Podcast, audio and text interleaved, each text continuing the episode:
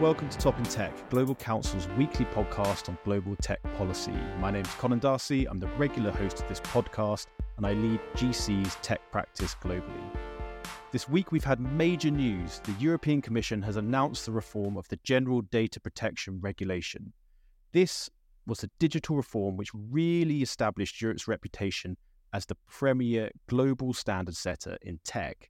It's had a major impact on businesses and other organizations, not just in Europe, but around the world.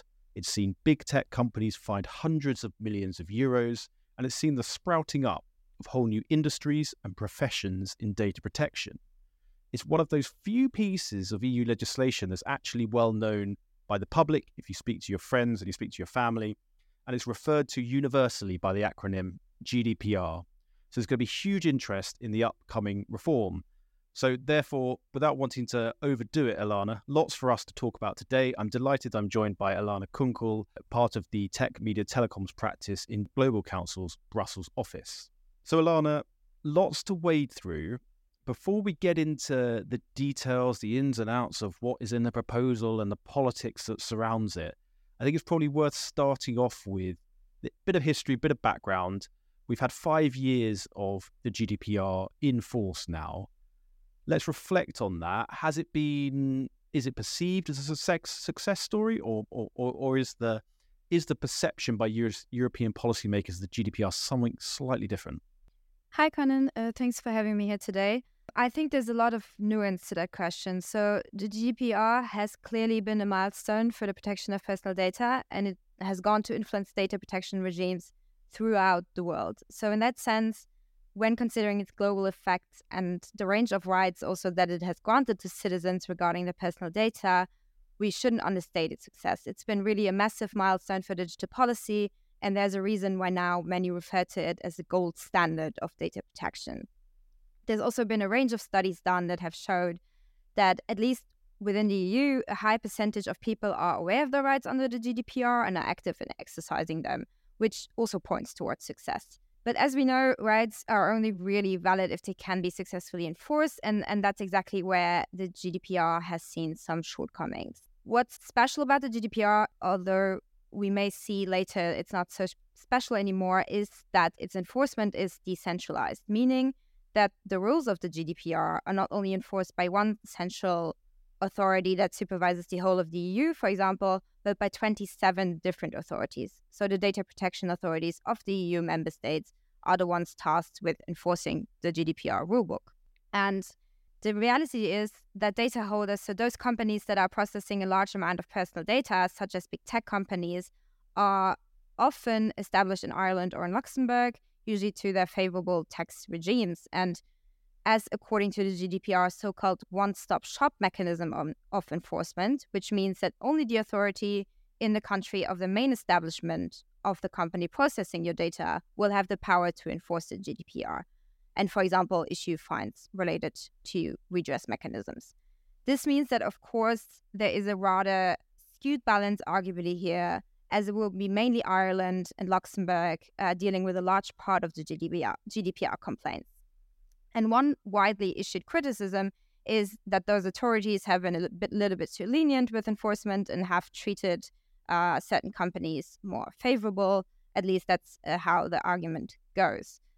The problem, however, extends a bit further than that, as, as oftentimes different data protection authorities have to cooperate with each other for enforcement. And this is where they start to disagree on really procedural details on how to handle certain cases. So the GDPR does foresee a formal dispute resolution mechanism in this case where data protection authorities disagree on how to proceed.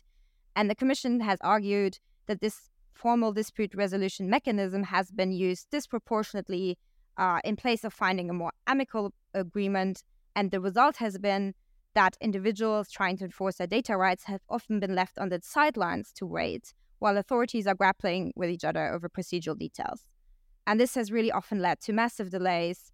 And member states have pointed out uh, that many individuals are, are, failing to seek redress for their cases, uh, mainly because data protection authorities fail to agree on procedures even before the substance uh, of a data protection case is even treated. So, from an enforcement point of view, the situation is certainly less than ideal. Um, and that's really the number one reason why the GDPR's success has been put into question, due to its really many issues and, and imbalances in, in enforcement arising from the fact that there are 27 different data protection authorities with 27 different procedures. And that's exactly what the Commission is now planning to address.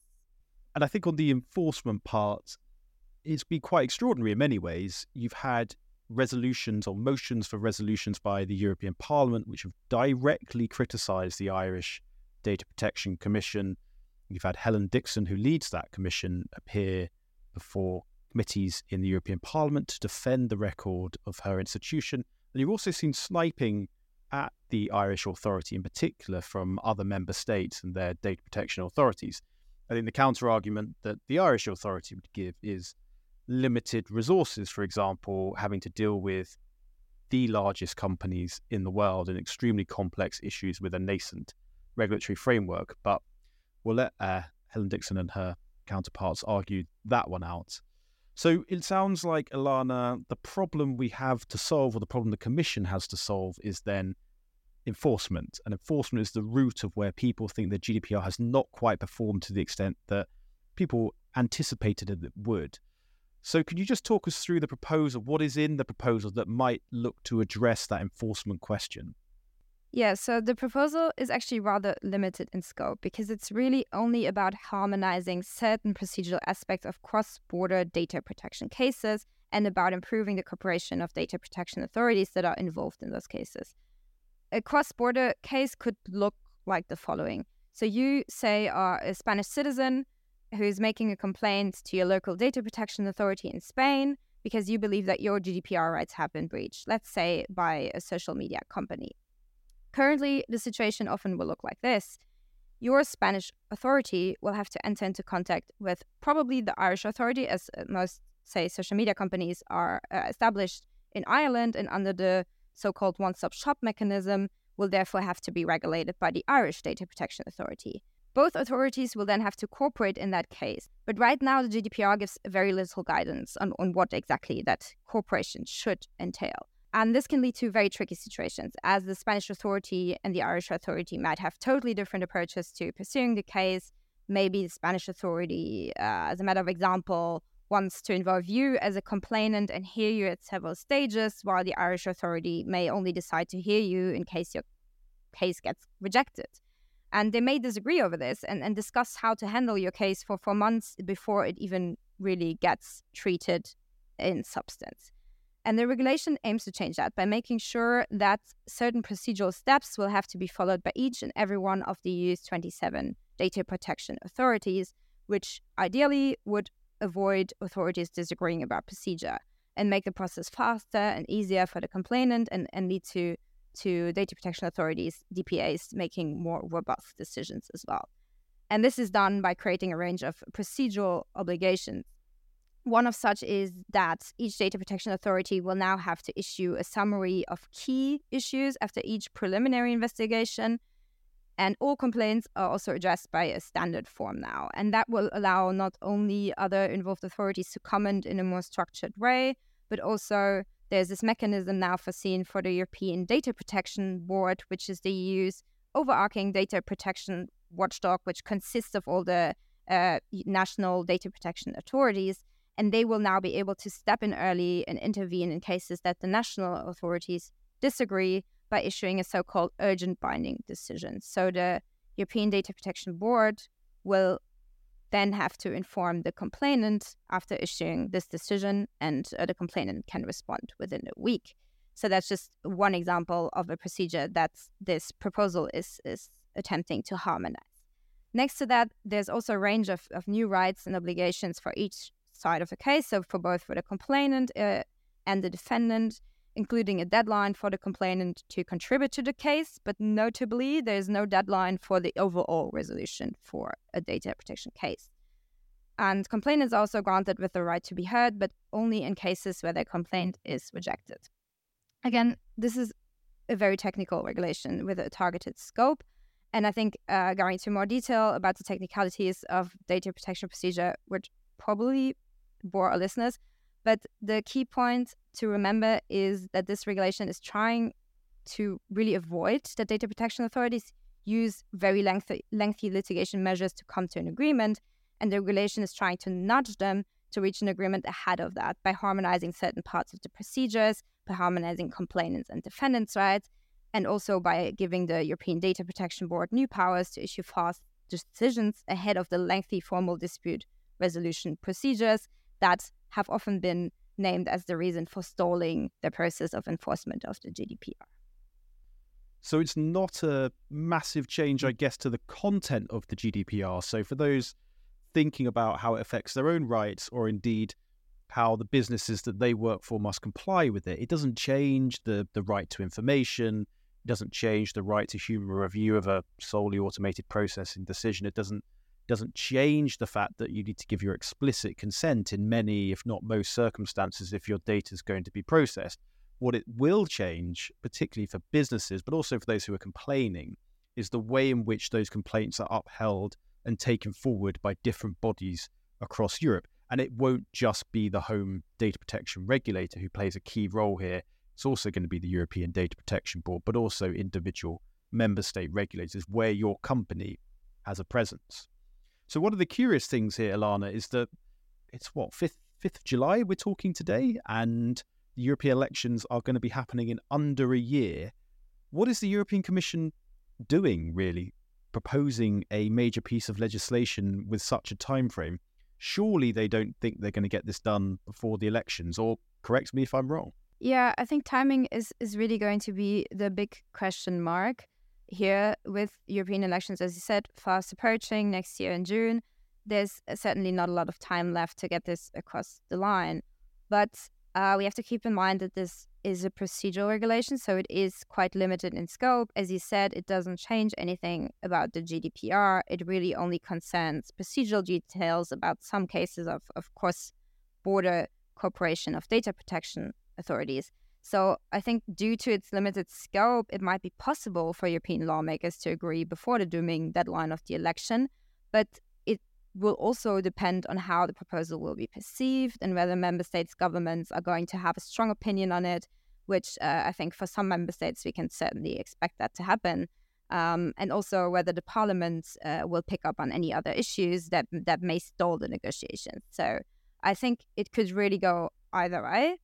But what was notable is how Commissioner for Justice uh, Didier Reynders phrased answers on the timeline during yesterday's press conference on this enforcement regulation proposal, um, as he stated that the Commission's ambition is to make as much progress as possible.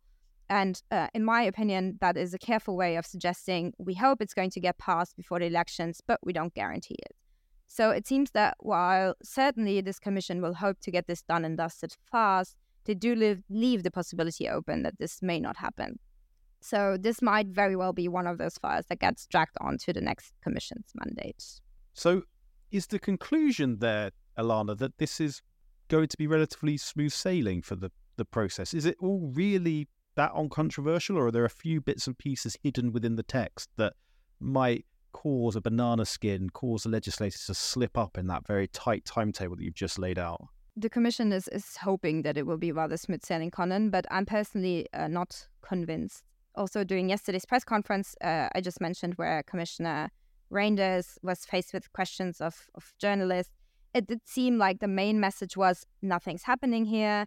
This is mainly a bunch of procedural rules. The GDPR is not touched. The core idea of enforcement does not change. This is a good thing for everyone. Now let's move on. Negotiating the GDPR, that's part of the reason why this is the sort of rationale of the commission. Negotiating the GDPR was a massive year long procedure. It was heavily lobbied, lobbied and controversial. And it's rather clear that the commission does not want to open the quote unquote Pandora's box. The way and the timing in which this has been tabled sets a very similar message. Uh, for example, yesterday, the way it's been adopted, instead of going through the adoption in the commission, where the College of the Commissioners discusses the file orally during its Wednesday meetings, which is the usual way of doing things, the enforcement regulation was adopted by a silent procedure, meaning that as no one voiced opposition to the proposal, adoption is rather kind of automatic. Then there's also the timing. As we said, little time left before the next European elections and summer breaks and winter holidays, also clearly eating away from lawmakers' time. So this all suggests that there is an expectation, at least on the Commission side, that this process will be rather smooth. But of course, it will not only depend on the Commission, as both the EU governments and the European Parliament will now have to scrutinize uh, the text and come to an agreement. And that agreement is not happening in isolation. And lawmakers will undoubtedly consider what the public has to say. And so far, reactions to the enforcement regulations uh, have been far from stellar. Some are even saying that what the Commission is proposing could have negative impacts for the rights of claimants, so the people trying to report a breach of their personal data to their national authorities and seeking redress. So the Commission's attempt to harmonize complainants and defendants' rights in investigations has, has already garnered some pretty harsh criticisms uh, from users' rights activists, which are concerned that the regulation really fundamentally shifts the balance of power towards companies on investigation and away from individuals seeking redress. Uh, part of the reason for that is that uh, as part of the proposed regulation, the Commission is making a plea for keeping the process a bit more confidential and is arguably restricting the right of the complainant to access certain documents. And many are arguing that this would clearly go against the spirit of transparency of the GDPR and that this may ultimately harm data subject rights. One such person is, is, is privacy activist Max Schrems, who has become notorious uh, for successfully striking down several EU data transfer instruments, which followed from the GDPR in front of the EU's Court of Justice. And he has, in fact, already picked up uh, on this issue, meaning that many others will. And that leaves a lot of uncertainty on whether the legislative procedure is really going to be as smooth sailing as the Commission would like. Um, I would say that amidst public criticism and concern about the rights of complainants, which is really a question touching upon fundamental rights of EU citizens, I am pretty sure that this one won't go down without some challenges. Okay, so Didier Reynders, you've been warned in advance. This might not be as straightforward as you hope. Let's jump into some of the questions around Europeanization and centralization. So there's a bit of a tension here more broadly in digital policy. On the one hand, you have the Digital Services Act and you have the Digital Markets Act, where there's a real centralization of enforcement powers, where you're seeing the European Commission themselves take on the direct regulation of some of the largest tech companies globally. And actually, that was instigated partly on reflection of some of the disappointment with how the GDPR had functioned in practice. So we have a centralization on the one hand, but then on the other, we have things like the NIS directive, which is about cybersecurity, critical national infrastructure, and we have an, a range of other legislative files where the enforcement system is broadly similar to what's in the GDPR and actually, in some cases, effectively replicates that approach, i.e., it's essentially led by national authorities with coordination mechanisms uh, between them. Given that this proposal is, sounds to me, you were talking about the European Data Protection Board a fair bit earlier. It sounds a bit like a centralization, but not quite to the same extent as, say, the Digital Services Act, the Digital Markets Act, how do you see this all playing into that broader debate about where digital regulation should be done, the national or the European level? Yeah, I think you're right that, that many have argued um, that this proposal is, is actually seen as a as some sort of departure, maybe from, from the decentralized one stop shop mechanism that we've seen in the G- GDPR and, and other instruments. But the Commission has has clearly stated, um, also in yesterday's press conference, that the idea with this enforcement regulation is not to depart from the so called one stop shop mechanism because the benefits are rather clear. You have one local authority, ideally, they speak your language, it's probably in your proximity. Which does not only make it easier for you and me as everyday persons, but also for, for businesses and, and data holders, as they know exactly this is the authority that we will have to address. So, in a way, the one stop shop mechanism provides a form of legal certainty and clarity. So, so the Commission is clearly stating here that this they are not planning to depart from that, uh, from that way of decentralized enforcement, at least uh, not for now. As you said, uh, we see this model being replicated in, in other pieces of tech regulation, the NIS2, but also the upcoming AI Act and, and the Data Act. But we're also increasingly seeing and hearing the rationale of, of learning from the mistakes of the, of the GDPR. And that sentence clearly does refer to, the enforcement issues that we've discussed. I think that indeed the GDPR can serve as a model for how, how to deal with increasingly cross border enforcement cases in, in tech regulation, and that lawmakers are, will be and are certainly watching closely what has worked and what hasn't worked, and will consider this in, in shaping new rules. But I think for now, the one stop shop mechanism will remain a very viable mechanism that will be continue to be relied upon. I think that we might be seeing a trend of increased powers to EU supervisory body, whether that's the Commission as executive body as such, or um, bodies such as the European Data Protection Board that have been established uh, ad hoc to supervise certain uh, aspects of the GDPR, for example. Um, and I think the, there will be a little bit of a shift to, to giving those bodies a little bit more power to avoid the situation where enforcement goes against the idea of a regulation, which is ultimately to, to harmonize certain aspects of EU member states' law. But there is certainly room for improvement. And I think uh, decision makers are, are, yet to figure out a, a, mechanism that really perfectly strikes the balance between providing, on one side, clarity and legal certainty, as well as sufficient rights to individual and corporates alike, but also on the other side, effective, uh, fast, and, and streamlined enforcement of rules. And ideally, I think that this whole process that we find ourselves in now of tweaking the enforcement of the GDPR may provide some guidance on, on what that could potentially look like, or at least consolidate some of the lessons learned. And then those lessons uh, may then feed into rules that can be used for enforcement of other EU, EU laws, such as those that you mentioned. I suspect this is a debate that isn't going to go away. And I think the direction of travel, as you say, does seem to be inching towards a greater centralization and Europeanization, even if the GDPR reform doesn't go as far as some of the other legislative files that I, I mentioned earlier. But clearly, I think in a sort of in a medium term perspective, you can see it marching in that direction much more firmly. And you never know, the European Data Protection Board could become much more clearly a European agency uh, responsible for data protection more broadly. Let's just reflect as our last question on what does this all mean? We started off with the observation that this is all about enforcement and that it's not about affecting the underlying rights of the GDPR and the underlying mechanisms more broadly around how the GDPR functions on a day-to-day basis. But there is an evaluation next year of the GDPR so what does that what does this proposal mean for that review? Has that review essentially been parked? Are we not to expect much coming out of it next year? Or is there still a major consideration within the European Commission about how the GDPR more broadly should be reformed under the next commission from 2024 onwards? As you say, the Commission has made it clear that, that this proposal won't change anything about the substance of the GDPR, but I think it, it will inevitably open up the question again whether the GDPR needs to be reformed eventually. And many people will certainly perceive this as a pit stop towards a broader reform of the GDPR.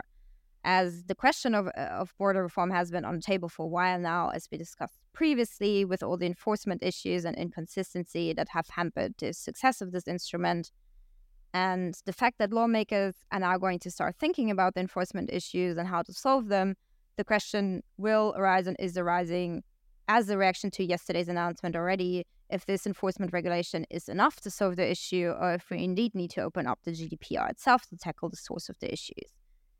As we discussed, the EU is very hesitant to, to reopen the Pandora's box of, of the GDPR, but the Commission was clearly pressed in the situation to do something now amongst the sort of long-standing criticisms of enforcement of the GDPR. And also with the EDPB, we mentioned it previously, uh, the European Data Protection Board has also called for this reform and has highlighted uh, the points about enforcement that we discussed earlier as well. But the rationale now seems to be very much one of targeted action due to this public pressure ahead of a broader reform that we might see in the longer term. And we know for sure that in May 2024, there's going to be another crunch point, as this is when the GDPR review of the Commission is due. Uh, so the GDPR itself lays down that every four years, and the first review happened back in May 2020, the Commission must publish a report evaluating the GDPR. And enforcement issues are undoubtedly going to play a large role in this next report. But we have to say that a report does not necessarily need to be followed by any legislative action although it might certainly raise the bars for, for legislative review. It's very likely that sooner or later there will be a legislative review of the GDPR, also to accommodate uh, for other issues such as evolving technologies. But this would really be a major, major project. And that's why it's certainly not going to be on the agenda of this commission, which is going to be replaced in the fall next year. But I am sure that we can expect that within the next commission's mandate, some sort of reform will certainly be on the table. So we will be looking out for that. Great. So if you're on the line and working in a data protection function or in a public policy function within a corporate or investor or trade association or wherever else, clearly need to keep our eyes peeled for, for where this debate goes more broadly. This isn't the end of the story. And as Ilana flags, is very conceivable within the debates around in commissioner hearings for the new digital, the new justice commissioners next year, indeed, even in the campaign around the European elections it's very likely we will hear a lot of talk around uh, what to do with the GDPR and about a GDPR 2.0. And uh, that is very, very good chance of being part of the next Commission's agenda. So thanks, Ilana, and thanks to everyone for joining us today. As ever, if you are uh, interested in the topic around the GDPR and data protection more broadly, please visit our website at www.global-counsel.com. you can find the details for Ilana, you can find the details for me, you can find the details for other GC colleagues across the different practices in Brussels, London, and Washington, Singapore, and Doha. So please look it up and please get in touch if you have any further questions. We'll be happy to jump on the line. Thanks for joining, and we'll see you next week, which will be a discussion around health tech with Matthew Swindells, former Deputy CEO of NHS England. Bye bye.